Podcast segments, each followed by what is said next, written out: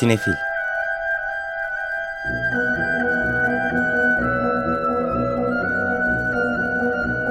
Hazırlayan ve sunanlar Melis Behlil ve Yeşim Burul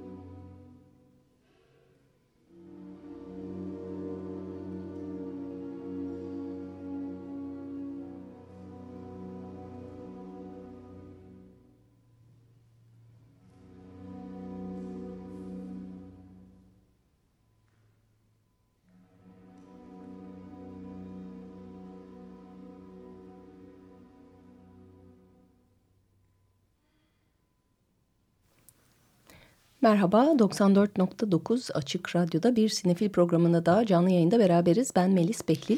Ben Yeşim Burul. Bu haftaki programımızı Edward Grieg'den, Pergüntü'nden bir bölümle açtık. Asses Todd. Bu haftaki yeni filmlerden Neruda'da kullanılan bir parça. Bu bu hafta bir de konuğumuz var programımızda. Renan Artukmaç, e, Neruda filminin, Pablo Larraín'in bu seneki Jackie'den sonra diğer filminin e, yapımcılarından biri. Neruda'yı konuşacağız kendisiyle. Hoş geldiniz. Merhabalar. Merhabalar. Ee, yalnız bunlara geçmeden önce her hafta olduğu gibi iletişim bilgilerimizi verelim. Ee, Açık Radyo'nun telefon numarası. 212 alan kodu 343 40 40. Sinefil program e-posta adresimiz. Sinefiller at gmail.com. Ayrıca bu haftaki destekçimiz Tayfun Pirselimoğlu'na da çok teşekkür ediyoruz. Evet, e, bu hafta altı yeni filmimiz var ama aralarında açık ara en çok e, ilgimizi çeken Neruda oldu. E, Pablo Neruda'yı zaten Nobel'li bir şair olarak da bilinen bir isim. Sinefillerin ayrıca tabii Il Postino'dan seneler önce e, sinematografik bir karakter olarak da daha önce de görmüşlükleri var. E, fakat bu yeni film çok daha farklı bir şekilde yaklaşıyor Neruda'ya. Farklı bir dönemi ele alıyor. E, Şilili son dönemlerin herhalde Şili'den çıkan en önemli yönetmeni Pablo Larraín'in e, yönettiği bir film Neruda. E, ve Şili'de e, senatör olup e, tutuklama kararı çıktığı ve e, kaçmaya başladığı dönemi anlatıyor. Evet, e, yani çok bir yandan bugün gösterime giriyor. Bir yandan böyle çok şey de söylemek istemiyoruz. Çünkü filmin hem film dili hem hani hikaye oluşturmasında çok güzel sürprizler var. Ama biraz da filmi anlatmak istiyoruz size. Filmin daha detaylarına geçmeden önce aslında biraz Renan'ı tanıtarak başlayalım dinleyicilerimize. Ve hani bu filmle e, yolunun kesişmesine giden yoldan bahsedelim biraz. Sinemaya başlangıç serüveninle. Tabii. Ee, ben... E, sinema yapım ve sinema yönetmen olmak istiyorum aslında. Yönetmen olmak için işte yurt dışına Fransa'da okumaya gittiğimde e, film yapımcılığını kaydım ve film yapımcılığı üzerinde tahsilimi yaptım. E, Fransa'da e, eğitimimi bitirdikten sonra da çalışmaya başladım zaten işte Fransız yapımlarında, televizyon filmlerinde, televizyon dizilerinde hem Fransız hem Türk olduğumdan dolayı da hem işte Türk yapımları Fransız ortak yapımcıları bulmaya çalışarak veya Fransız yapımları Türk ortak e, yapımcıları bulmaya çalışarak öyle ortak filmlerde yer almaya çalıştım. Bununla birlikte işte e, Seyfi Teoman'ın e, Bizim Büyük Çaresizliğimiz filminde yer almıştım. E, yapım ekibinde yer almıştım. O film daha sonra zaten Berlin Film Festivali'nde yarışmadaydı. Daha sonra işte Rea Erdem'in e, Şarkı Söyleyen Kadınlar filminde de çalışmıştım. E, Hakkı Saraç, e, Hakkı Kurtuluş'a Merit Saraçoğlu'nun e, Melik Saraçoğlu'nun Gözümün Nuru filminde de çalışmıştım. Daha sonra da işte dediğim gibi yani birazcık daha uluslararası yapımlarda yer almak istediğimden dolayı işte Funny Balloons şirketinde çalışmaya başladım. Funny Balloons Fransa'da e, yerleşik olan bir yapım ve uluslararası dağıtım şirketi. Funny Balloons şirketi de zaten Pablo Larraín'in ilk filmlerinden beri takip eden Pablo Larraín'le birlikte çalışan bir şirket. En başlarda işte Tony Manero Postmortem filmlerinde sırf uluslararası dağıtımcı olarak yermiş, yer almış olan bir şirket. Ama No filminden itibaren de No filminde, Neruda filminde de ortak yapımcı olarak da yer aldığımız bir yönetmenle birlikte çalıştığımız e, e, filmlerde yer almıştık. O e, süreç aracılığında da yani o böyle Pablo Larraín'le birlikte çalışarak da işte son filmi Neruda filminde yer almaya başladık. Hem ortak yapımcısı hem de uluslararası dağıtımcısı olduk. Neruda aslında e, Pablo Larraín'in yapımcısı olan kardeşi Juan de Dios Larraín'in de e, asıl da yapmak istediği bir projeydi üstünde beş sene çalışıldı. Yani senaryonun üstünde beş sene çalışılmıştı. Siz başından itibaren projenin Biz başından itibaren projenin Hı -hı. içindeydik. Yani dediğim gibi ilk filminden itibaren çalıştığımız için e, artık çok yakın bir işbirliğimiz var. E, artık yani yakın arkadaştan da öte yani aile gibi bir işbirliğimiz olduğundan dolayı her filmiyle e, birlikte çalışıyoruz zaten. Arada No ve Neruda filmleri arasında El Club, The Club Hı -hı. diye bir film yapmıştı zaten. Onun bütçesi çok daha düşük olduğundan dolayı yani ortak yapımcı olarak girmeye e, gerek yoktu. Sırf uluslararası dağıtım, dağıtımcı olarak yer aldık. Ancak yani o filmde bile mesela bize e, çekimler başlamadan önceki hafta sonu yani çekimler başlamadan üç gün önce arayıp işte böyle böyle bir senaryo yazdık. böyle bir film yapmayı düşünüyoruz. Bütçesi şu kadar küçük bir bütçe olduğundan dolayı da işte var mısınız yok musunuz? Biz de telefona hikayeyi çok anlamamış olsak bile Skype üzerinde yaptığımız toplantıda anlattıklarından tabii ki de devam ediyoruz. Yani elbette e, birlikte çalışmaya hazırız demiştik ve o filmde daha sonra Berlin Film Festivali'nde yarışmaya girmişti. E, jüri büyük ödülünü almıştı. Hatta o film sayesinde de Pablo Larraín Jackie ilk İngilizce konuşulan filmini yapmaya e, yapabilme şansına erişti. Çünkü Berlin'deki jüri başkanı Darren Aronofsky Jackie filminin senarist ve yapımcısıydı. O projeyi getirmişti. Yani çok üretken bir yönetmen olduğu için sık sık çalışma e, şansına ulaşıyoruz. Mesela hem genç hem üretken değil mi? Hani göreceli çok. olarak baktığımızda e, şey açısından ve hani geçen sene itibariyle hem Jackie hem Neruda'yla evet. e, dikkatleri üzerine çekti. Neruda ilginç, çok ilginç bir e, biyopik diyebilir miyiz bilmiyorum ama biyopik türünü e, yeniden ele alan bir film belki. Kesinlikle. Aslında hatta çok enteresan olan şey de e, Pablo Larraín bir senede iki filmle e, karşımıza çıktı. İki filmi de aslında hem biyopik konusu gibi ama aslında tam olarak da biyopik olmayan filmler olduğu için de iki yani Neruda filminde Pablo Neruda şairini ele alıyor. Jackie filminde de Jacqueline Kennedy'yi ele alıyor. İkisinin de işleyiş şekli çok farklı. Esasında bu projelere ilgi duymasının sebebi de o farklı şekilde işlemesi. Yani klasik bir biyopik olmaması işte doğumu, çocukluğu, başarısı sonra e, ölümünü anlatan bir şey olmaması. Yani Neruda'da Pablo Neruda'nın şairinin iki senelik e, bir kısmını, hayatının iki senelik bir kısmını e, konu alıyoruz. 1947'den 1949 senesinde olan o dönemde zaten e, Pablo Neruda kendisi Şili'de zaten ünlü olan, takip edilen bilinen bir şair. Aynı sırada da e, politikacı yani Komünist Parti'den senatör. E, yeni başkanın seçiminde de yardımcı olan e, bir senatör. Yani Komünist Partisi yeni başkanın seçiminde yardımcı oluyor. Ancak yeni başkan seçildikten sonra Komünist Partisi'ni kapattırmaya karar veriyor. Yani bu gerçek... E, evet bir yasa çıkararak tamamen yasaklanıyor Komünist Kesinlikle. Partisi ve bütün üyeleri de senatörler dahil olmak üzere e, hapse gönderiliyorlar. Takip edin. Ya. Tabii tabii yani bütün yani filmde de zaten onu alıyoruz. Gerçekte de öyle olmuş zaten. Bir Oluyor günden, öyle şeyler. bir günden ertesi güne hepsi aranıyor ve e, bulan, bulunanlar işte ya kamplara gönderiliyor ya da e, hapise gönderiliyor. E, bulunamayanlar da işte kaçmaya çalışıyorlar. E, filmde de biraz filmin başında da biraz bu konuyu işliyoruz zaten hem durumundan dolayı dursun mu kaçmaya mı çalışsın hem de kendisi takip edilen ve e, önemsenen bir şair olduğundan dolayı da e, okuyucularını terk etmek istememesinden dolayı acaba kalsam da tutuklansam öyle mi yazmaya devam etsem diye hı hı. E, düşünülüyor. Film zaten öyle başlıyor. bütün hı hı. E, bu konularla başlıyor. Daha sonra da e, kaçmaya karar veriyor. Çünkü kaçarak daha kolay yazabileceğini düşündüğü için kaçmaya karar veriyor. Filminde de bir ikinci bir baş karakterimiz var. O da polis bunu e, yeni seçilen başkan sonuçta bir polis soruşturması başlatıyor ve Neruda'yı kovalayan polis. O polis oyuncunun oynayan kişi de Gelgerse Bernal. Bütün filmde de esasında işte polisin e, şairi yakalamaya çalışmasını anlatıyor. Evet yakın bir ilişki var aslında sürekli böyle bir ucundan dönülme, iç içe geçme e, çok daha fazlasını da söylemeyelim. Gal Garcia Bernal biraz daha filmin e, Neruda'yı bilmeyenler ya da oradan filme e, bir ilgi duymayacaklar için aslında iyi bir olta Kesinlikle. gibi bir yerde e, tanınmış bir isim. E, diğer diğer oyuncularda da Pablo Neruda rolünde Luis Nieco ve e, Delia e, o dönemki eşi, sevgilisi, partneri rolünde Mercedes Moran'ı görüyoruz.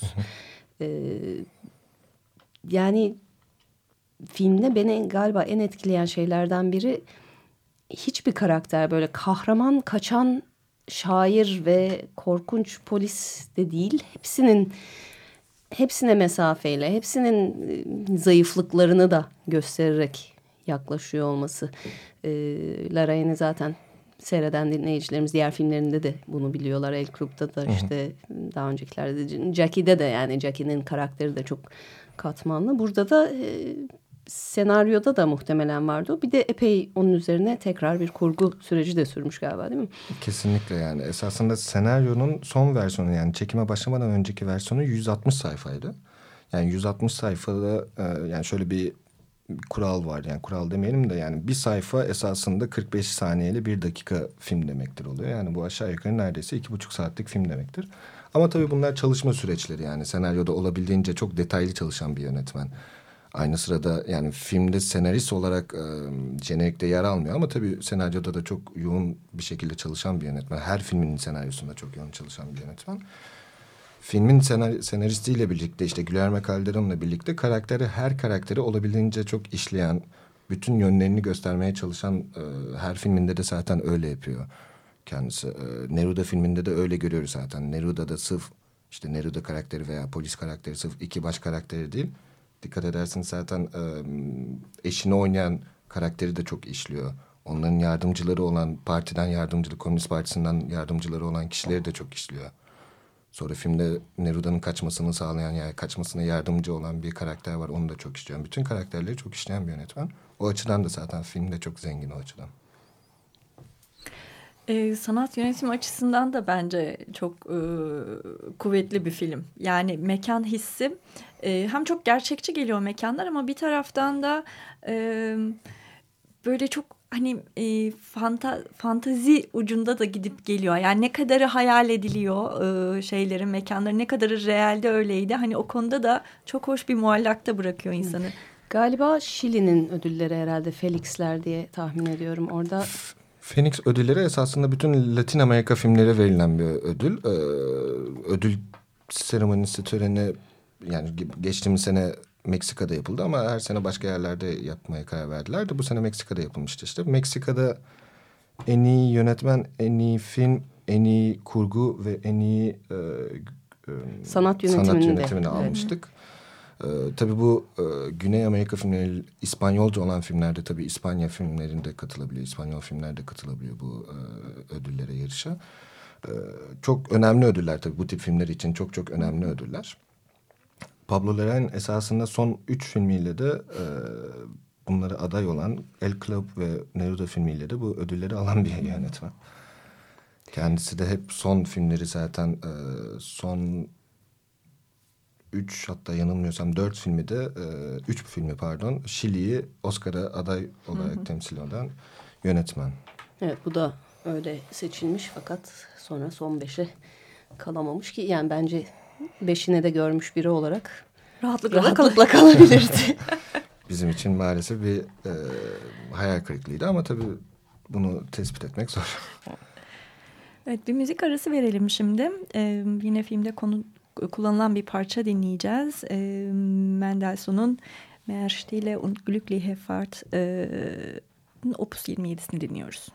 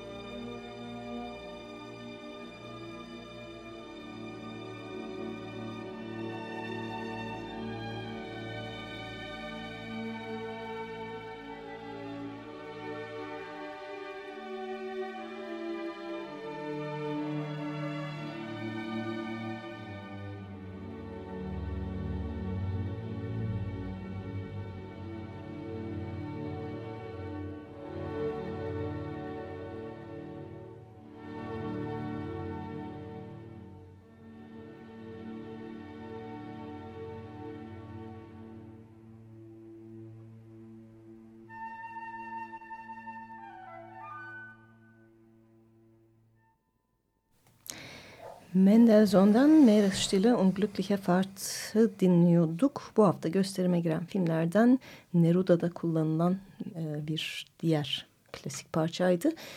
E, Neruda radyosunu yeni açan dinleyicilerimiz için Pablo Larraín'in yeni filmi Neruda'nın 47-49 arasındaki e, dönemini anlatıyor. Şili'de senatörken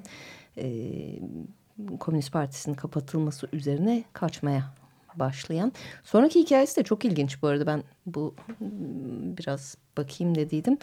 Ee, sonra işte bizim Il Postino'dan bildiğimiz o İtalya'ya kaçtığı dönem arasında önce bir Arjantin'e atıyor kendisini. Ee, oradan da e, yanılmıyorsam Asturyas'ın pasaportunu alıp hafifçe benziyorlarmış çünkü. Onun pasaportuyla Avrupa'ya geçiyor. Asturyas. Ah. Öyle bir Nobel'li yazarlar danış dayanışması durumu var orada. E, bu ama işte o Şili'de kaçtığı dönemi, yer altında olduğu dönemi ve oldukça da verimli bir dönem. Hı hı. Filmde de biraz görüyoruz onu. En tanınan bazı şiirlerini o dönemde yazıyor ve e, işte e, yer altından, el altından yayılıyor o şiirlerde. Zaten o etkisi de var ya filmde de göstermeye çalıştığımız şeylerden bir tanesi o yani dediğiniz gibi en önemli e, şairlerinden şair kitaplarından e, yazdığı dönem o kaçarken ki yaşadığı etkisinden de etkilenerek onları kullanarak da yazıyor zaten filmde de onları zaten biraz da göstermeye çalışıyor zaten kendisi de çok zengin bir insan olduğu yani e, karakter olarak yaşantısı olarak yani bu dönemden önce zaten Şili konsolosu olarak Hindistan'da, Singapur'da yaşamış, Fransa'da yaşamış, İspanya'da yaşamış. Bütün o tabii yaşantıların getirisini ele almaya çalışıyor yazılarında. Bizim filmde işlediğimiz dönemde de daha çok ülkesinin durumunu işlemeye çalışan yazılar yazıyor. Tabii bu arada ben dinleyicilerimizi bir konuda ıı, uyarmak da istiyorum. Iı, Pablo Larraín'in Neruda'sına e, işte Pablo Neruda'nın e, hayatını böyle çok gerçekçi bir biçimde anlatan e, bir film görmeyi bekleyerek gitmemeleri gerekiyor. Birazcık da filmin üslup ve hani tarzına girecek olursak tür açısından da e, Laren Neruda gibi son derece e, önemli tarihi bir şahsiyeti ele alırken aynı zamanda da e, ben onun biraz sinemasında onu görüyorum. Her filmde farklı bir şey yapmaya, farklı bir şey denemeye çalışıyor. Burada da ciddi bir e, üslup çalışması var.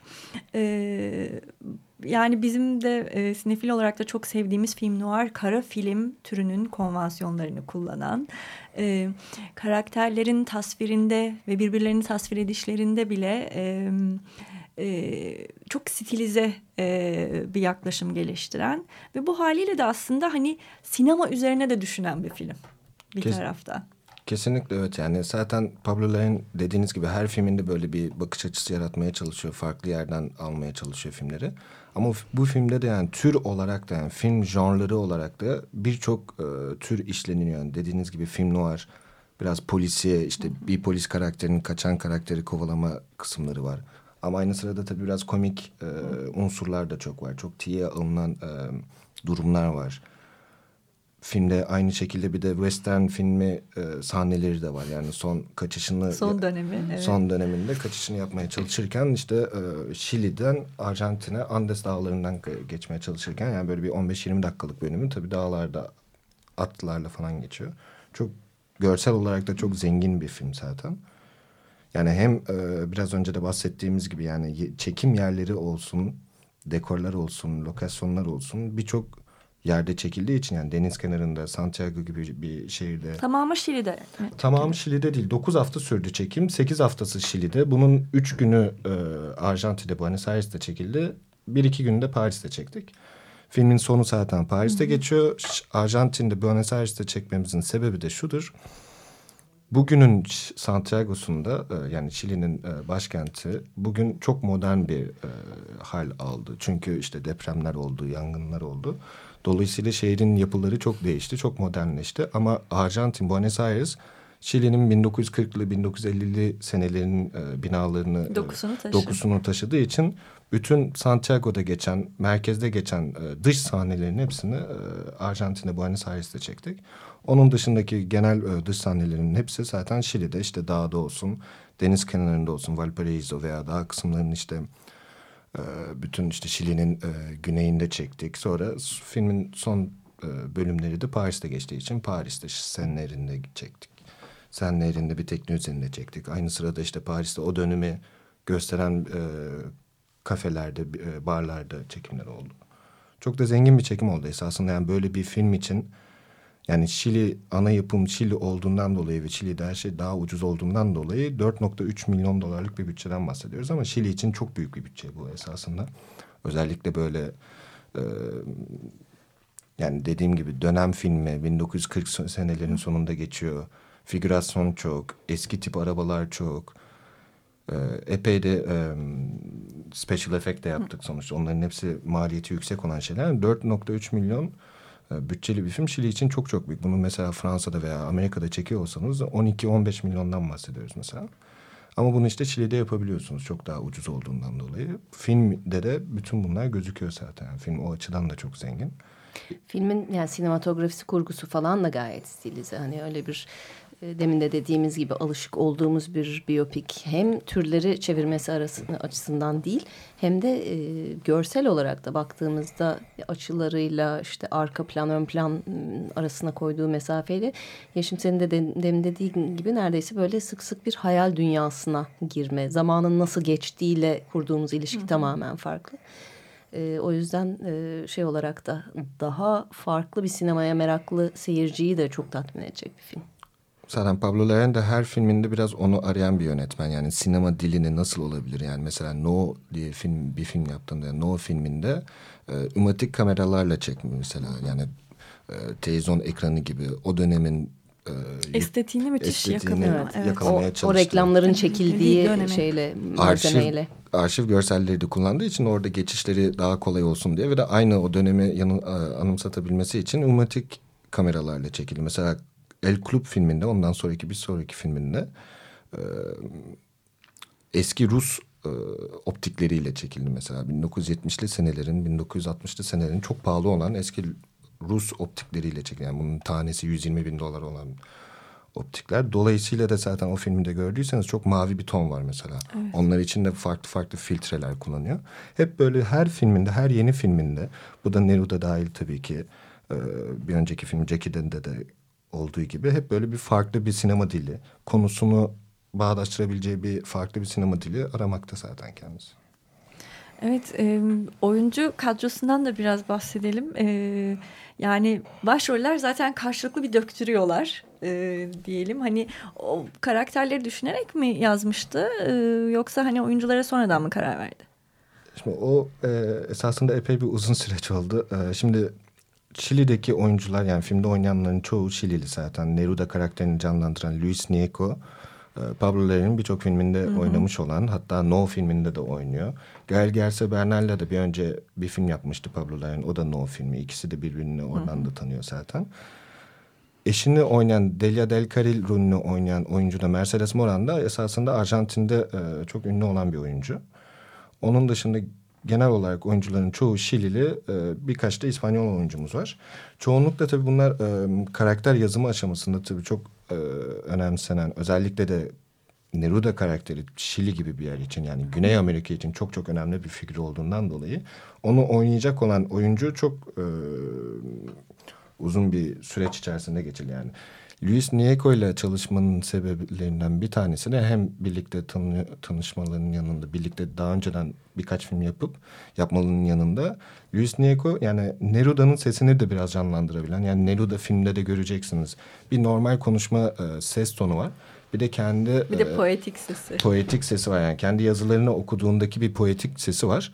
O sesi de esasında yani Şili'de sırf o sesi duyanlar direkt tanıyor. Neruda'nın kendisini direkt tanıyor e, profilden imajını gördüğünüzde de direkt tanıyorlar mesela. Yani o kadar önemli bir figür esasında Şili'de.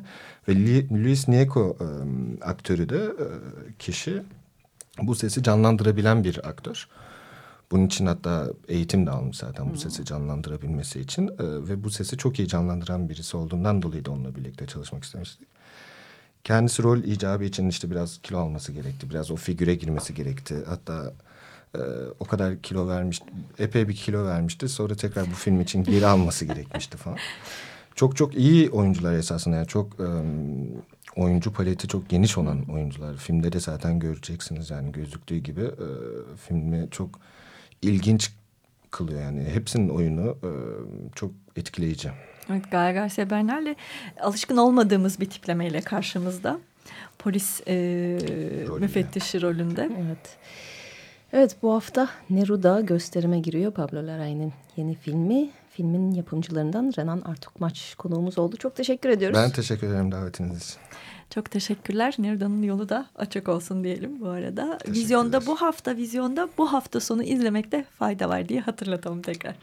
Evet, vizyonda birkaç film daha var. Onlara da kısaca değineceğiz ve onlardan bir parçayla devam ediyoruz. Şimdi bu hafta gösterime giren Kong Skull Island, Kong Kafatası adasında kullanılan bir parça. Creedence Clearwater Revival'dan Run Through the Jungle.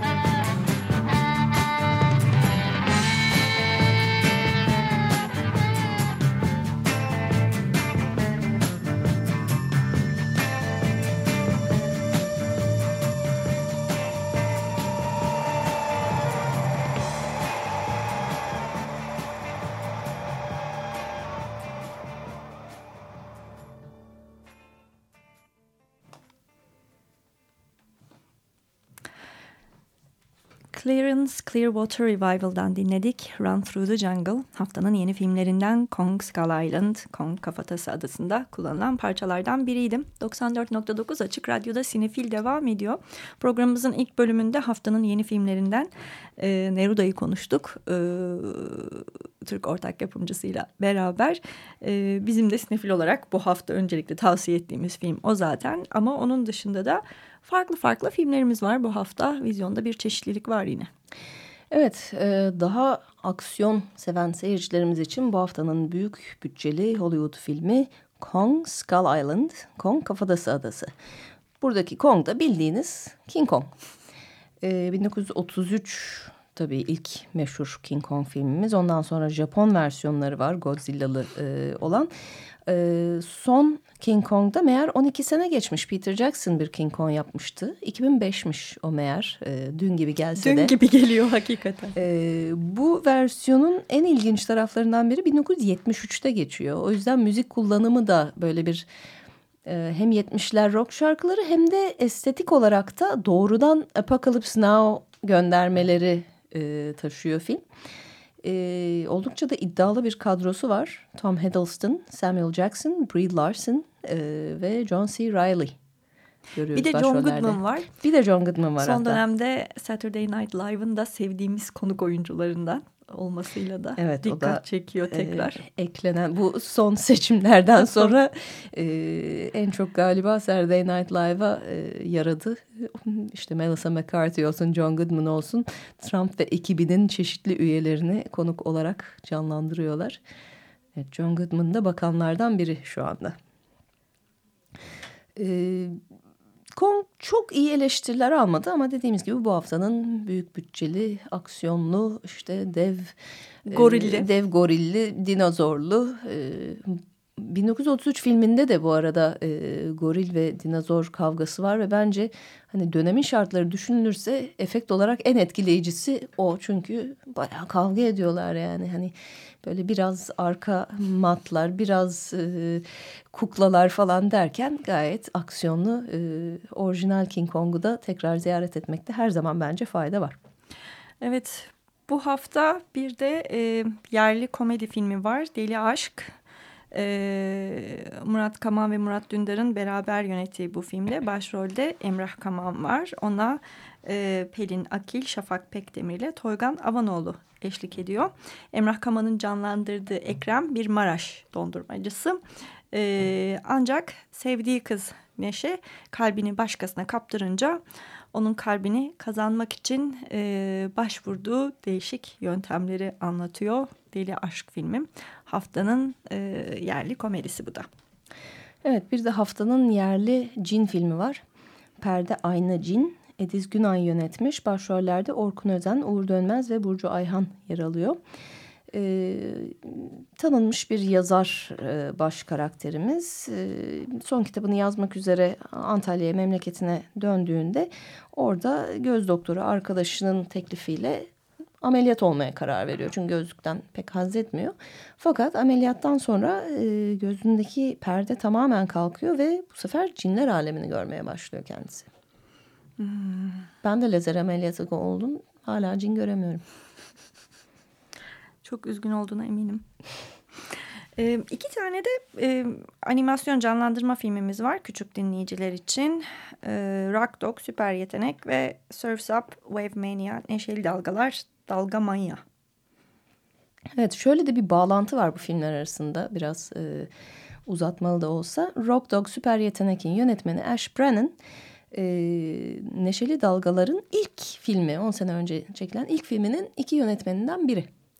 Ve o zamandan beri de aslında yönetmenlik yapmamış. Bu Rock Dog Süper Yetenek e, bir Çin-Amerikan ortak yapımı. E, Türkçesinde Ayhan Kahya, Ali Çorapçı, Ziya Kürküt ve Aziz Güngör saz, seslendiriyorlar. Orijinalde de e, iddialı bir kadro var aslında Luke Wilson'ın da aralarında olduğu ama bizde zaten e, dublajlı olarak gösterime girecek. E, baş karakterimiz Body bir Tibet çomarı. Ee, babasının yolunda işte çoban olması beklenirken bir gün gökten bir radyo düşüyor ve oradan bir şarkı dinleyince hayatı değişiyor. Kendisi müzisyen olmaya karar veriyor. Büyük şehre yola çıkıyor. Evet. E, Neşeli Dalgalar ise e, ben birincisini izleyip henüz ikincisini izleyemedim bu yeni filmi ama e, e, bu da surf yapan hayvanlar filmi tahmin edeceğiniz gibi. Bu hafta rockçu hayvanlar ve hayvanlar, hayvanlar olarak. Henry Yu yönetmiş bunu da. Orijinalinde John Cena, Michael Cole, Jeremy Shada ve Dietrich Bader var. Bunlar da bize çok bir şey ifade etmese de Amerikan bu güreş sisteminin pankreas güreşi olarak bizde geçen e, spor gösterisinin çok tanınan yıldızları. John Cena da hatta bu arada Saturday Night Live'da konuk da oldu birkaç e, bir iki ay önce. E, zaten öyle bir e, sinemaya, televizyona kayma şeyleri var. Bu ekibin canlandırdığı daha doğrusu seslendirdiği Surf'ün rüya takımı filmdeki kahramanlarımızın kasabasına geliyor ve kahramanlarımız da onların peşine takılıp hayallerindeki gibi surf yapmaya doğru yola çıkıyorlar. Evet şimdi bir müzik arası vereceğiz tekrar ve Rock Dog Süper Yetenek filminde kullanılan bir Beck şarkısını dinliyoruz Dreams.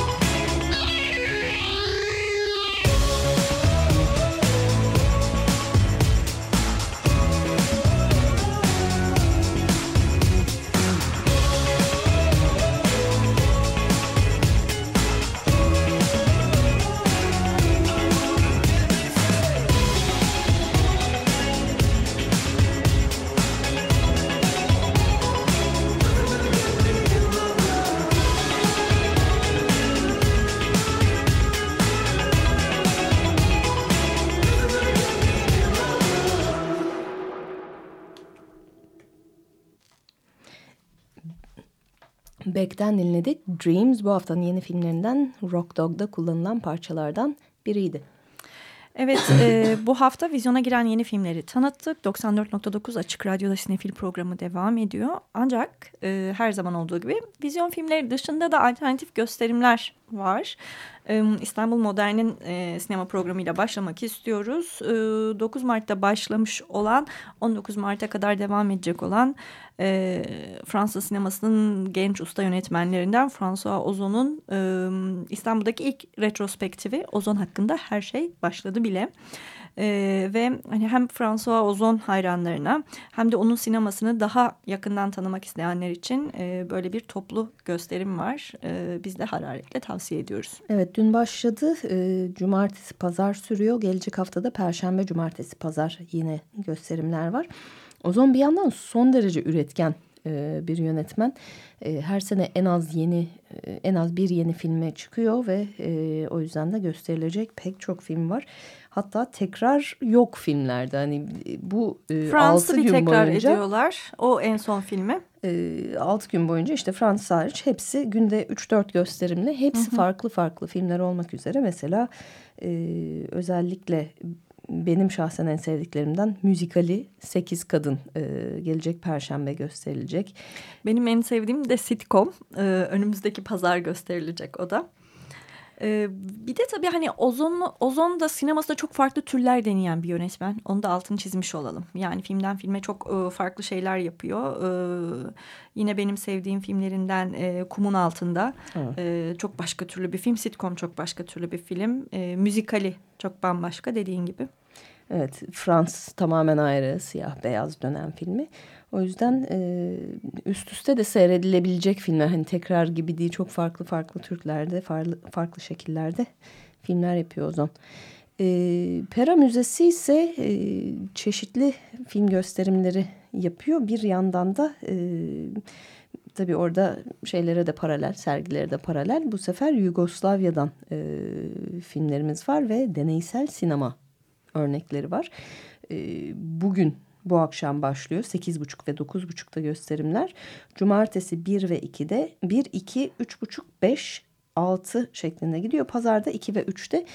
Ee, yani aralarında bunlar ıı, toplama kısa deneysel filmler oldukları için bizim de yakından tanıdığımız bir sinema değil açıkçası e, Yugoslav deneysel sineması ama çok da sık karşımıza çıkabilen filmler de değil özellikle büyük ekranda izlemek için e, özellikle bu hafta sonu deneysel sinemayla ilgilenenlerin yolu bir pera müzesine düşmeli.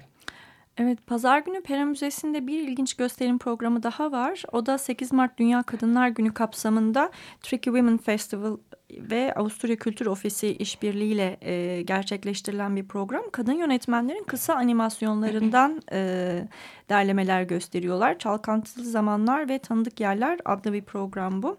E, Pazar günü saat 5'te başlayacak e, bu e, seçkinin gösterimi Tricky Women Kısa Animasyonlar programı. Evet kadınlar e, programı aslında ay boyunca da devam edecek. Onun arkasından da 18 Mart'tan itibaren Rus sinemasında kadınlar gösterimi var. Onu da önümüzdeki haftalarda e, tekrar hatırlatırız Pera sinemasında. Evet böylece bir sinefilin daha sonuna geldik. Teknik Masada Feryal'e ve bu haftaki program destekçimiz Tayfun Pirselimoğlu'na çok teşekkür ediyoruz.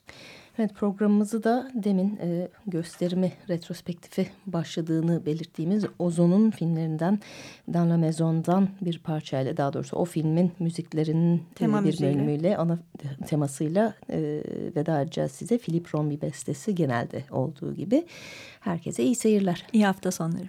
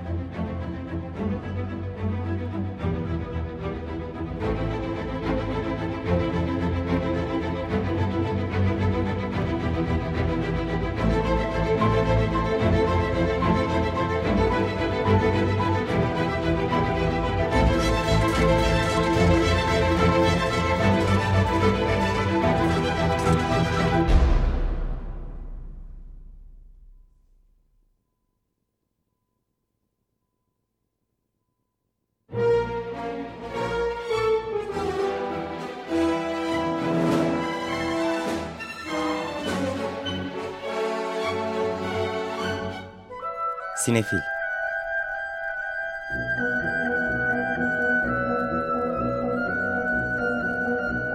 Hazırlayan ve sunanlar Melis Behlil ve Yeşim Burul.